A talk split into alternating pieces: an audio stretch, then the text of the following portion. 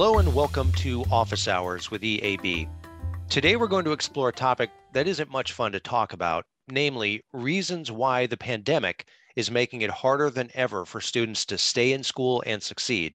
But we're also going to highlight the incredible opportunity university leaders have in front of them to make the changes required to keep more students engaged, in school, and on track to earn their degree. Thank you for listening and enjoy.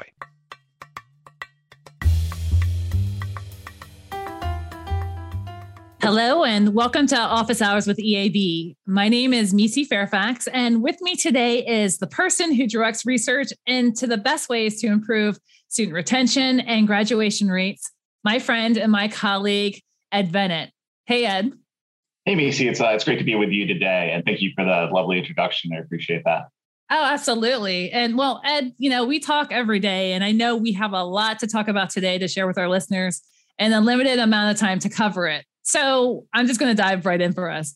Um, as we all know, for most of the past two years, you've been focusing your research and your discussions with university leaders around how to keep students enrolled, engaged, and moving forward in their quest to earn a degree in the midst of the global pandemic and everything else has come along with it. So, could you give us, just to start off, a quick summary of how those conversations and your thinking possibly has evolved since May or March 2020 and set the stage for what we really want to talk about today, which is the current state of affairs and your thoughts on where we go from here. Sure, Macy. Um, so obviously there's been a lot of change over the course of almost two years now. If you think about uh, that, this really started for us in March 2020. So we're, we're rolling up on the two year anniversary as, uh, as awful as that sounds pretty soon. And those two years have been a period of tremendous change. Uh, and that's not surprising anybody. You can look at any of uh, anything that you do inside higher education, really anything in society, and it's all been subject to um, some pretty massive upheaval. Um, and in that time, we've evolved considerably. One of the things that, as you know, we've been very interested in is trying to understand maybe some of the good things that have come from the pandemic. In other words, innovations that have, uh, uh, you know, slingshotted us forward in ways that maybe we weren't uh, moving us forward quickly before. I'll give you one example, and that's the use of virtual tools. Sure. And uh, of course, you know, we talk a lot about virtual classrooms and how that was uh, both a, a difficult but maybe a high payoff experience for a lot of faculty members moving their classes online. I know I have friends that teach at colleges, and um, they really like a lot of the uh, advantages that a virtual classroom brings, and they're trying to figure out how to keep some of those things uh, in their classes going forward, be they in person or or virtual. Uh, so we now have a professorate that has a whole new skill set to teach that they did not have before, and frankly, that we were probably going to need them to have going forward. Another good example is the use of those tools for virtual advising and student support. Uh, we didn't realize before the pandemic how many students we were missing with a physical location. Uh, simply mm-hmm. having a nine to five office that a student has to go to and sit down and have a 30 minute appointment seems great. I mean, that's how we do things in this world, but a lot of students were just simply missing that. Didn't have time for it, felt intimidated by it. Maybe they weren't on campus very often. Um, and now, as a result, being able to engage with support this way, we hear from advisors again and again that they're seeing students they've literally never seen before, who have never had a chance to sit down and talk with them. And they're talking with them in really interesting, creative, and very supportive ways. I'm so excited about the opportunity that these sort of uh, advances have for supporting students really indefinitely, you know, for the next foreseeable future, for the remainder of, of our careers. Yeah, and it sounds like from everything that you said too, as well, that it, it served not only faculty and staff, but students as well in terms yeah. of the some of these changes that took place. Right, and we don't have great numbers on things like retention rates and such because this is also new, and on top of that, there's so much change going on. But just based off of the qualitative feedback, students love this stuff. They really appreciate the um, flexibility. They appreciate the access. Surprising uh, group that also appreciates it is oftentimes the frontline staff. Uh, virtual environments That's allow right. for more flexible working hours, and if you are a parent with a child that you know, say you're taking care of during the day and you want to work evening hours, well, we can do that now. We can do that on the, the weekend, and guess what? That's when students are available too. Mm-hmm. So, in the midst of all this, though, we started to notice a trend. And I've talked to a lot of college presidents and provosts and other senior leaders across the course of the last two years. And the conversation has been on a variety of different subjects, all related to student success in some way. And the pandemic is obviously a part of those conversations.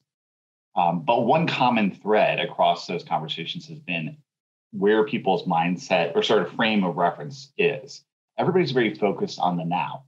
Um, and that's understandable. We have a lot of change, very sudden. We're making a lot of decisions for the very first time. Never had these challenges before. There's no playbook. But the focus has been on the immediate. What are we doing this semester? How are we reopening our campuses, keeping students safe? How do we deal with different things mandate wise and such? Um, how are we just going to essentially come back to life? And it's all very focused on the near term. And it really got me thinking a lot about well, what about the medium and longer term effects of the pandemic? You know, what will happen in the future? Um, is this ever going to be quote unquote over for for us right. in some way? Uh, or are these changes going to be permanent features that we have to um, deal with across the course of time? And I'm not talking about the good things like virtual advice, and I'm talking about some of the right. more negative effects. We know the pandemic has a disproportionate effect uh, across our population. There's a lot of indication that it's increasing inequities, and that's happening in education as well. Um, but what are some of the specific things that are happening on campuses right now, or maybe will be soon happening to campuses that we uh, just aren't thinking that much about? Maybe some people are thinking about it, but we're not thinking about it as a large community. So, really was interested in exploring some of those ideas. Well, it makes me think of, right, we may find that many of our leaders are still in a reactive mode and that very few, or, or to your point, right, to summarize what you just shared, are looking far to think about the advances that they need to make um, as they think about the fall term and and just essentially other terms. And so you talked about a couple of things, and and one of the things I was hoping that we could talk about a little bit further, and you were alluding to it, I, I think, and just as I kind of uh, cut in here, was about student disengagement. And I was wondering if we could talk a little bit more about that. Yeah, obviously a salient feature. Before we get into that, I just want to say a little bit about where all this came from. Uh, sure. So before um, we have four different things we're going to talk about here uh, student disengagement just being the first of the four. And uh, as i started thinking a little bit about the medium and, and uh, uh longer term future so across the course of the next few years and decade mm-hmm. Uh, i did a sort of survey of the firm if you will. I don't know if uh, all the viewers listeners i suppose this podcast can't really see much can you? For sure yeah. The maybe that's next year. We'll do it. We'll do start doing vlogs. Uh, the um, uh, listeners may not know that EAB does work in a lot of different areas. We have a team that works on K 12. We have a team that works on mental health. We have a key team that's part of a larger student affairs team. Uh, we've got folks that are working on technologies. We have folks that are working in the two year space, the four year space, all over the place. Folks mm-hmm. in enrollment and success and just general operations. So there's a lot of interesting things going on around the firm, but everybody's, you know, sort of focused on their own areas. I wanted to go around and ask the research leads from each of those groups, what are you thinking about for the medium and, and long term? What are you hearing? What are you worried about? What kind of data are you seeing? And ask those folks to essentially send me what they got and talk to me about the future. And from those conversations, these four ripples emerge. These are things that have been popping up in their research or in the literature they're reading or in their conversations that they felt were things that they wanted college leaders to know about so they could begin to plan for not just 2022, but uh, those futures. Now, the first ripple, as you already mentioned, is uh, student disengagement. Yeah, I'm excited uh, to get into it. So that was yeah. that, that was a bit of excitement there. well, it's it's it's on everybody's mind, right? We've got right. Uh, campuses, and I should say this is probably more about social disengagement, right? Not the That's right the word engagement is a broad one in the student success community, but here we're specifically talking about the interactions of students with other people on campus. And this is a huge missing part of the college experience. Uh, there's no way around it. You know, we can move classrooms online, you know, some good, some bad with that, but you really can't move the social life online that well. Uh, it's just not one of those things. And if you happen to be a residential campus where this is a huge part of your value proposition, kind of why you can charge a premium, that's a that's a difficult moment right there. Um, so we lost the campus. We also have students that are in a bunker mentality mindset, like we maybe especially uh, early on in the panic, but some of us still have a little bit of that mindset of you know let's let's hunker down and wait this thing out. And so we wanted to look at the data and see how this was affecting this, because if students are truly socially disengaged, is that going to snap right back, or is that something that schools are going to have to work on drawing students back in, kind of out of their rooms into the community um, and connecting them with each other, uh, maybe doing a lot more there than ever before. And we have some numbers here I'd like to share with you. So, sure. Please. Um, so the um, uh, there's been some great survey work done here by Inside Higher Ed and uh, their survey arm, or sorry, survey partner, I should say, called College Pulse. And uh, they have been working with students, surveying them pretty regularly uh, across the course of the pandemic. A spring 21 survey asked students what they missed the most about campus, about campus life. And uh, students were, you know, allowed to pick multiple. I think there were nine options. They were allowed to pick three of them. Uh, but 73% of students, so three quarters of students, the top response by far was they missed friends and social life. Um, interesting enough, the, the second choice, which I think was like 44%, was the in-person classrooms. The, the next choice after that was clubs and activities. So another social activity that they were missing. Clearly was a hole in their life. Well, we had had the hope that with schools largely returning to some sort of in-person experience in fall 21, that that might just sort of snap back. I mean, we are resilient people like to socialize, wouldn't you expect that, you know, the, the world would get better all of a sudden and we would be able to kind of like, with a bigger relief, kind of emerge and then begin socializing again. And unfortunately, that's not what the numbers are showing. Um, that same um, polling group went and asked students in um, November, this November, pre Omicron, I want to be clear. Uh, okay. Uh, so before all those fears, how much were they socializing relative to the past? And about a quarter, 28%, said they were socializing more than ever before, which is, I think, maybe a response we would expect from a lot of first year students, especially those sort of leaving the home for the first time on their own. You know, that's right. Adults. I know that I certainly socialized more than ever before in my first year at college, and I imagine that's a common experience for many people. Well, that's the good news. The bad news is the combined 52% said either that they were socializing less than ever before or more than in the spring, but still less than before the pandemic.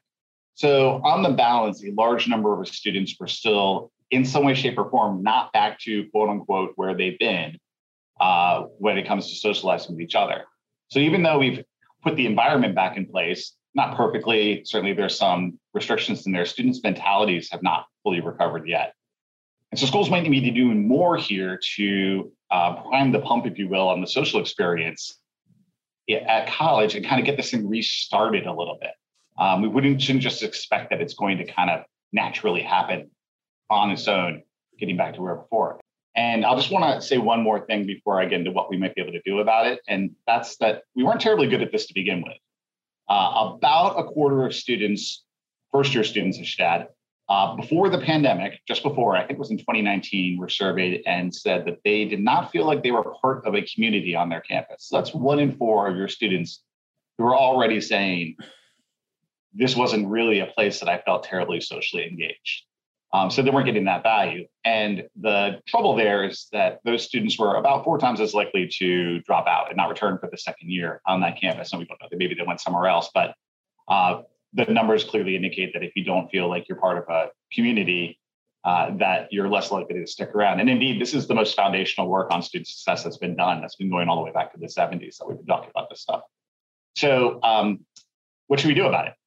And the interesting angle here um, is you keep doing the things you're doing, obviously, offer the sort of life you want to offer on your campus. But uh, ironically, the virtual environments may actually provide an answer for us here. Uh, our students are more virtually engaged than any prior group of students. They were born digital natives. I think they were about incoming students were about three years old when the iPhone came out. Sorry if that makes you feel old, but makes me feel old. Uh, and but they've lived their whole lives that way. Uh, we know from our work in the admissions space, and this was something coming from our admissions teams, that they are using tools. We have one at EAB called Wisr that uh, engage students with each other in the prospective student process. So before they even come to campus, they're talking with each other and trying to get each other to matriculate at this school and build that kind of community. They also get to talk to current students. And it's a way to build a community before you even physically are in person with anybody. Um, and there, you know, we saw some schools experimenting with leaving this on uh, as students arrived on quote unquote campus during the, the pandemic. Um, and there was some uptick there. Students were using those tools to find each other. Uh, so there's an opportunity here where we can use the virtual experience to foster in-person connections if the university creates that kind of um, that avenue, that platform. And I'll add that there's another angle here which is interesting. If you curate the content in those communities. You, you form communities around experiences that we know are hugely valuable for student engagement, like internships and activities, work with professors, that you can even further drive engagement uh, through these platforms by curating and pushing that content out to students. So that's our that's our first ripple, students sort of social disengagement that uh, we may have to do a little bit more work over the course of the next who, who knows few semesters to draw students back into the community that once existed before. So Ed, let's let's dive into more of the ripple effects that you have here. Um, we have a couple, we have some time here left, and I definitely want to give enough time to all of them. So let's dive in and talk a little bit more about the student mental health and what we're seeing yeah. there. So that's the second ripple, right? And it's it's uh you know kind of a, a close cousin to the social engagement, um, but I don't think it's going to surprise anybody listening that we've had some mental health challenges over the last couple of years. It's been very mm-hmm. stressful, and this is for everybody. I want to be clear. Been very open talking about some of the struggles that I've had and the you know experiences that I've had trying to live through this with everybody else and the stresses there, how much I've grown. And so from that experience, I'm very empathetic to this one. Mm-hmm. Um, we have a huge mental health challenge on campus. This was growing for years. Um, and you can look at numbers around the number of students with depressive episodes who qualify for anxiety disorders, the actual utilization of counseling centers. Over the last decade, these things have all been on the rise. So this was already a growing concern on campuses in an area where there was some investment occurring. Well, obviously, the pandemic uh, created a hugely new stressful environment, and something like 75% of students said that the pandemic uh, increased their uh, uh their um, or sorry decreased their mental health, worsened it uh, in some way, and actually 18% said worsened significantly. So right there with the rest of us, they had huge challenges. Um, so this is an area where we need to be making some investments because it was already a growing area that is now on fire, if you will, um, in an area that schools are pretty overwhelmed. Uh, if you think about mental health being delivered through a counseling center, the appointments are full, the capacity is taken up.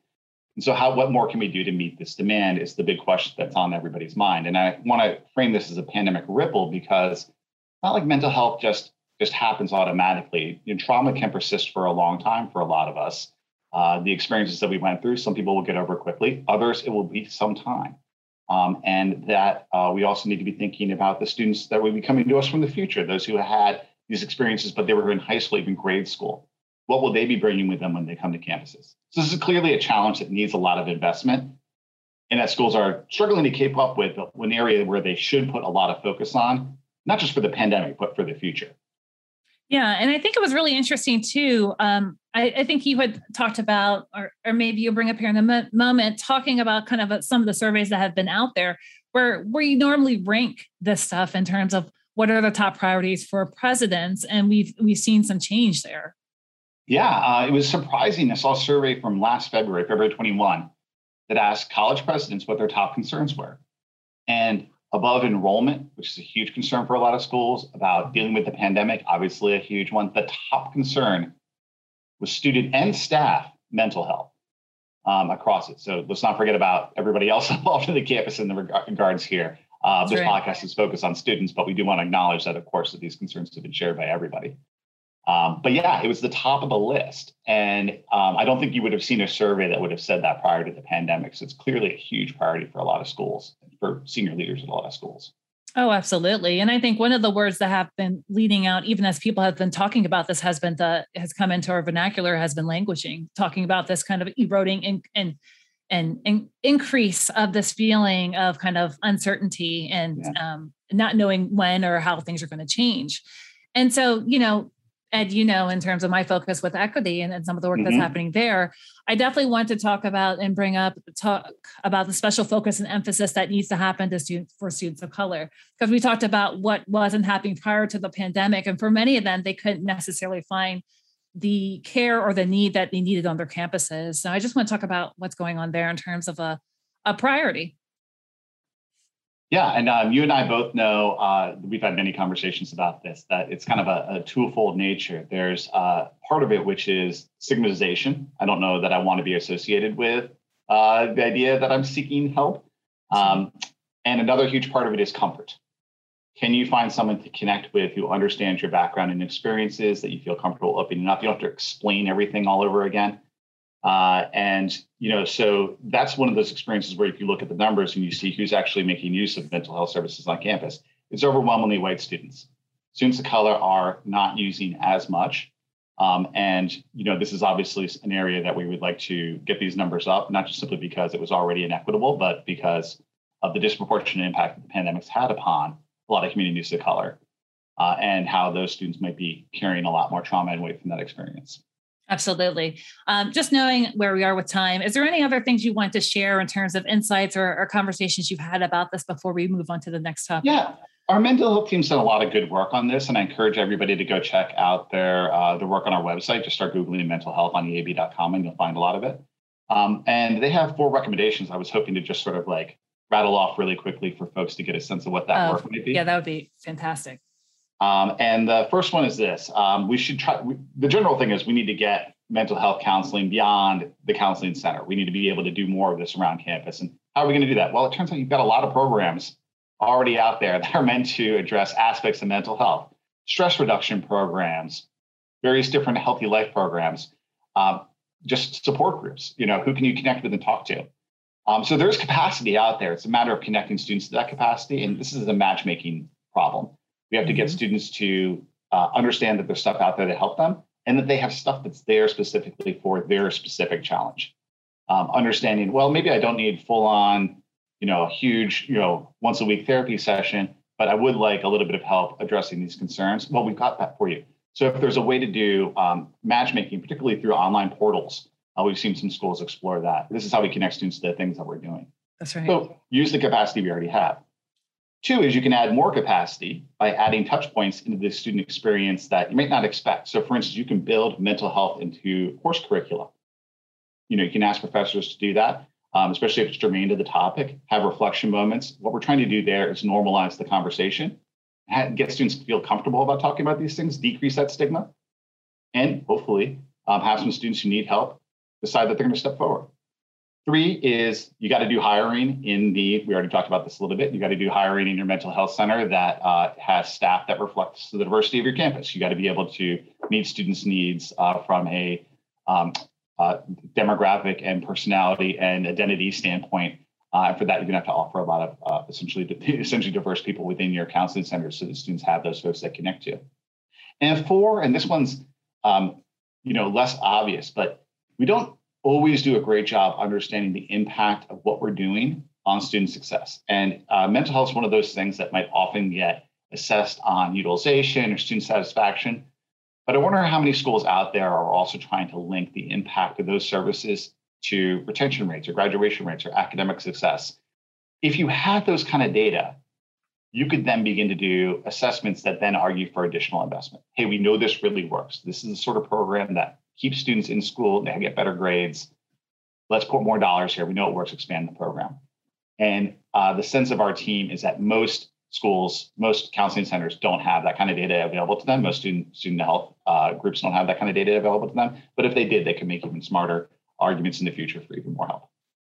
Those are fantastic, and thank you for sharing those.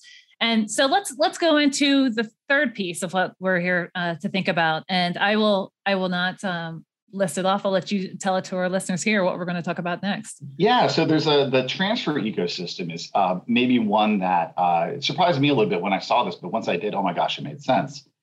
The um, and let me tell you a little bit what we're talking about here. So sure. within um, uh, or sorry, across higher ed, the enrollment impact has been felt uh, very, very heterogeneously. Um, overall, we're down about 8% from where we were in fall 19 um, in terms of enrollment. So the two year declines have been about 8%. That's been about 3% at private nonprofit four years, 4% at public four years, but a whopping 15% at two year schools. So two year schools are really, really struggling on enrollment uh, right now. And that is a big deal for two year schools, but it's going to be a big deal for everybody uh, in a short order because almost every aspect of higher education is in some way, shape, or form dependent upon two year schools uh, either as a source of transfer students or even if you're a more selective school, maybe your students are d- taking dual enrollment classes while they're still in high school. They were doing less of that during the pandemic. Uh, so this is a huge enrollment source that we you know count on to fill in our upper division classes uh, in the four-year space that is not going to be as large as it used to be. The recruitment pool is just going to be smaller. And this is also critical for two year schools because a significant number of students will move not from two year to four year, but from two year to two year as well. So if you're a two year school that absorbs a lot of students from two year schools, this is also a potential challenge for you down the road. Mm-hmm. Uh, and we don't know how long this is going to last. This will last as long as the enrollment contraction in the two year space lasts. But it doesn't mean that there isn't work to be done here because, frankly, this was another area that was pretty broken before the pandemic. Um, we are not very good at doing transfer articulation. Students lose a lot of credits between schools. And we lose a lot of students between schools. Um, the vast majority of students who started a two year school have the intention of moving on and getting a bachelor's degree. But I think the number is something like 30% actually do. Um, and so something's going wrong there. And furthermore, we know that those numbers are inequitable. You're far more likely to make that leap and get that bachelor's degree if you're white or Asian than if you're Black or Hispanic. And so this is a system that was already rife for for improvement, if you will, uh, before the pandemic. And I think that this is actually one of those great opportunities where the system is going to get stressed and has to fix itself finally to deal with the stress. But the ultimate beneficiaries are going to be students and the institutions themselves. But this is one of those cans we can't keep kicking down the road. We got to focus on this one. Um, and the good news is we got a little bit of time to really get it right, but the attention needs to start now. Uh, absolutely. And it sounds like we don't want students to no longer be kind of left out in the ether or have to find their way back to our institutions after they may have lost their footing or are trying to figure out what's going to be their next step because they may have gone to an institution that's not working for them. And, you know, I want to bring in just a little bit of personal commentary because I was one of those students and I had a, a number of stop outs. My first and second school did not work out for me. And I realized just how um, hard that process was 20 some years ago. Oops, I'm dating myself. Um, but I will say that um, that this is, like you said, is right for opportunity and to fix this transfer system and to think more broadly about how we support these students when we're thinking about this equity moment as well in terms of our first generation students, um, our Black, Latino, Latinx, uh, Native, low income, and others. Mm-hmm. Well, so there's uh, really two big things that we need to be doing to fix this system. Uh, and it, it's one of the things that require partnership between institutions. Mm-hmm. Uh, I already alluded to the first one is uh, do what you can, audit your transfer articulation, and see what you can be doing about taking more credits from more of your partners. We are surprised again and again by the number of stories we hear. A lot of this, by the way, is coming from our Moonshot for Equity, a group that we're doing work with now in, in three cities. The one that's furthest along is Milwaukee. We've got four schools in Milwaukee that are building a transfer consortium, among many other things, with the um, uh, the the purpose of trying to promote equity. And they're discovering all kinds of stuff. Like they had just no idea that a course wasn't articulated between one school and another one because some decision was made a long time ago, and everybody teaching those courses agrees they're actually the same course. We should accept that. So doing an audit there, so you make sure you're taking as many credits as possible, and then making that transparent to students as they are applying to their campus. Let's not make that process so laborious for students to figure out. I mean, if you think about it, it should be almost instantaneous. You should be able to know I have these credits. How many of them are going to apply to school A, B, or C? Because that affects my choice about where I want to go. Schools that can do a better job increasing the number of articulations and the transparency around that just do a better job attracting students, and the system will be fairer for them. The second big thing is you can develop deliberate pathways. And again, this is some work we're doing in Milwaukee, by which schools are setting up such that the, maybe you do the first two years at the local two year school and then you finish out at the local four year school. Um, it's the same program. It's almost seamlessly a handoff. It doesn't feel like I'm moving between institutions. And it's the deliberate pathway that I knew I got into when I started at the two year school. This was always my intention. These are becoming more and more popular across the country, but they do require a lot of work and schools to partner together. But when they happen, they are very valuable programs and provide pathways for students that uh, weren't as clearly defined as before. So strongly encourage schools to do all of those things. You know, build out your transfer articulations, build out the automation of the process, and start working with your partners on dedicated programs that allow students to bridge the gaps uh, without losing credits and with knowing exactly what they're doing and what their intentions are. Yeah. And then the last thing I'll add there too, because I've been working with these moonshot regions as well, is that just to make sure that you you understand that process as well. Because what we found in those regions is that there were usually 13 doors that students had to go through that weren't clear. And we also found out as well is that there were just needless hurdles that they weren't aware of and they weren't aware of where the transfer populations were coming from and that's that's another reason of wanting to collect the data we found one of those institutions 2% of their enrollment was coming from which is significant um, yeah. so you definitely want to make sure that you're doing that work Yeah, there's a lot to be discovered there. There's just so much schools don't know about transfer and what their role is in the larger ecosystem. Absolutely. So let's go on to the final piece in terms of what we're talking about here in terms of um, uh, K 12. Yeah. Okay. So this is the biggest uh, concern that I have. It's also the furthest out. But when we start sharing these data, I just want to prepare everybody, it, it gets a little bit grim. Uh, folks, uh, so just want to prepare you for that, uh, that we're talking about what's happening in the K 12 space. And many of you have children and you know that their education was quite disrupted over the course of the, of the pandemic. Uh, and you know what kind of impact is that going to have on college down the road? Um, but I also want to have the caveat here that this is far away. We may never experience these challenges. And if we do everything right, we will not experience these challenges. This is more of an awareness issue. But what's happening in K 12? Okay, so obviously they had their own move to the virtual environment. And uh, you know, maybe looking at the college space and saying that's difficult with adults. Imagine doing that with seven-year-olds. And so, you know, the experience is it's difficult what kind of impact did it have? Well, we looked at, uh, and this is where I was talking a lot with our, our um, K 12 team. They were pointing to two big things. One was what's happening in high school. Absenteeism nearly doubled. Normally, we have about 3 million students that are chronically absent. I think it's defined as 10 or more days missing from school in a year. That doubled. Uh, estimates are uh, somewhere in that range. And we think that of those students, an additional 600,000 to over uh, 1 million of these students, this is uh, estimates from McKinsey, won't be coming back to school. So we'll have a smaller high school population. We were already expecting to have a smaller high school population at the end of the decade. That might be happening right now um, because of the pandemic.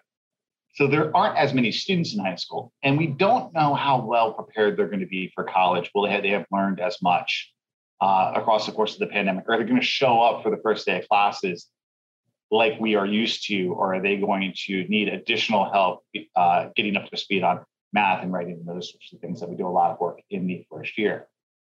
That's what's happening in high school. Let's go a little further back. Um, and one big insight from the K-12 team is, you know, educators have known for some time that the learning that you do early in elementary school is, um, you know, can set you on a pathway for learning for the rest of your life. And the big moment is the third grade. Third grade is when you stop learning to read and start reading to learn. And the curriculum actually changes at third grade, and more incumbency is put on the student You have to be able to sort of essentially read to teach themselves uh, as part of their assignments. Well, if you're not a strong reader at that point, you then naturally begin to start falling behind. This has been a focal point that researchers have been focused on for years, and there's all kinds of socioeconomic effects uh, tied up in here. So I want to acknowledge that as well. The uh, but the, what the research says is essentially if you are not passed or if you're not testing as reading competent in third grade, you're far less likely to go to college and rarely catch up. So third grade is this big inflection point. Our current third graders are the high school class of 31. So this is the beginning of the next decade that we're talking about here in terms of who's coming to college. If we actually impacted learning in K or early K 12 as bad as we might have been, we could be feeling the after effects of that all the way through the next decade or all the way through to the next decade. We obviously hope this isn't going to happen, but that is how long this could be. Now, what kind of impact we have? Well, um, the looking at test scores, we know that from uh, K8, that students are about four months behind or unfinished, if you will, uh, in re- in reading, and about uh, five months unfinished learning in math. And these numbers uh, look worse when you look at communities of color, uh, or sorry, schools that serve communities of color and schools that serve lower income communities. Uh, those numbers are, are, looking even worse. So it really did happen. We had an impact in K 8, uh, especially. Uh, we had the attendance issue in high school. And these things are coming our way to some degree, hopefully not a big one, um, but to some degree across the course of the next decade. It's going to be something we need to prepare for, but it's something we have time to prepare for. Um, so, you know, this is something I'm trying to call a lot of attention to simply because, uh, you know, it's maybe not the thing that a lot of people are thinking about, but it is going to define so much of our work going forward. Oh, absolutely. And then it's obviously sounds like our, our, our K-12 or school districts have the work cut out for them. So let's let's talk a little bit about what now can our college or university partners, what accommodations or adjust, adjustments do they need to make? Yeah, so these are some big ones. Uh, and this is our work, MEDC. We do this all the time uh, where we're talking a lot about advising and student support and making investments there. The work we do around Navigate, our student success management system, and Starfish, our other student success management system. uh, that uh, are all about essentially increasing the ability to support students, we think there's going to be even more need for that. So make the investments. This is a, one of those um, uh, no regrets investments. If you invest in advising and student support and these problems don't happen, you won't regret it because your current students will benefit as well. You already needed to make this investment. Virtual advising, big deal here. We've already talked about it a lot. I won't go into more in length, but I think it opens up a lot of doors for providing this kind of support. And here's three. If you're a school that already enrolls a large number of developmental students, students who are not testing at college ready uh, levels in math and writing, you should probably start preparing for more of those. And if you aren't a school that enrolls a large number of these students, you may, may soon be. Uh, so you need to take a look at this. When we look at development education, of course, we do a lot of this work with the moonshot as well, Macy. That's right. Um, we know that uh, the old model of enrolling students in no credit, non college level preparatory courses with incredibly high fail rates is, is a broken model. It doesn't work the newest research that's been over um, the last few years points clearly to the success of co-requisite models. How do these work? You enroll the student in the college level course, and then they're also required to take a supplemental course that essentially catches them up as they go. The great news here is they get the college credit and the pass rates are higher. So if you haven't moved to that co-requisite model where you're thinking a little bit about it, the time is now. Get that in place so that you are prepared for the future. And again, this is a no regrets thing. This was already a good move to make. Make it now even if the challenges that are maybe coming to us from the K-12 space happen or don't happen, we'll still be glad you did. So, you know, these are investments that are just good, good ideas. Yeah, this is fantastic. Like, I honestly feel like we have to take a moment to breathe here and to take in all the information and great information that you shared with us. Um, these are some of the, like you said, same challenges, just more acute now. And we've always need to address these challenges. And, and now we really have no choice or no reason not to do it um, in terms of all the information that you shared with us. I do want to mention that Ed does have a white paper coming out soon, and he's going to do a deep dive into more of these issues. So I want to make sure that you're on the lookout for that. And any last thoughts? Um, is there anything else that you want to share, Ed, before I kind of take us out? Yeah, I, I, just a little bit of optimism here. Um, and I do encourage you to read the white paper. Yes. It's going to be called The Pandemic Ripple Effect. Uh, it'll be up on EAB.com uh, shortly. Uh, the um, there's a lot of like scary data here. This is pretty heavy stuff. And I just want to leave with a little bit more of a positivity, a little bit more of optimism lift. The fact that we're talking about these issues now and not merely about what's happening right in front of our face, but a little bit further out, and the fact that we're looking at this stuff means that all the challenges that we're talking about here are not likely to happen to the, the worst case scenario. We're going to be aware of these things and we're going to be working on them. The whole point of talking about this is so that they don't happen or that we can mitigate the impacts if they do happen. And there's some more good news, which is look back to all those innovations we've had during the pandemic. We haven't fully digested just all the cool new opportunities we have available to us. And the last thing I'll say here is that one of the big um, positive ripples from the pandemic has been the investment of public expenditure in higher education. We've spent something like $77 billion we're really funding on higher ed. That's somewhere between the GDP of Maine and Delaware. There's a lot of money. And this is opening up opportunities for schools to support students and make investments in themselves that they never have before. It also suggests that maybe we're going to get this kind of support going forward when folks realize what sort of challenge we have recovering from our pandemic. And our recovery may take a lot longer than other areas of society. So I'm just speculating here, and maybe a hopeful speculation that this that's a, a harbinger of additional partnership from governments and education going forward. And again, that's just a huge hope because we're all going to be in this together. And this is a fundamental thing that we do in our society. It's such a foundational part of our economy. We are all invested in making sure that these issues never come to light. And in fact, that we emerge from the pandemic much stronger than we entered it as educators and as the educational system. Oh, absolutely. Oh, and we did. yeah. Good. and no, and I was about to say, um, just to kind of carry us out, that was that was great in terms of hope and optimism that we should have for what we can do together and these and these challenges, which will actually uh, pose as opportunities. So I want to thank you again, Ed, and for everyone listening. Um, to be back soon with some more topics, and until then, everyone, please be safe.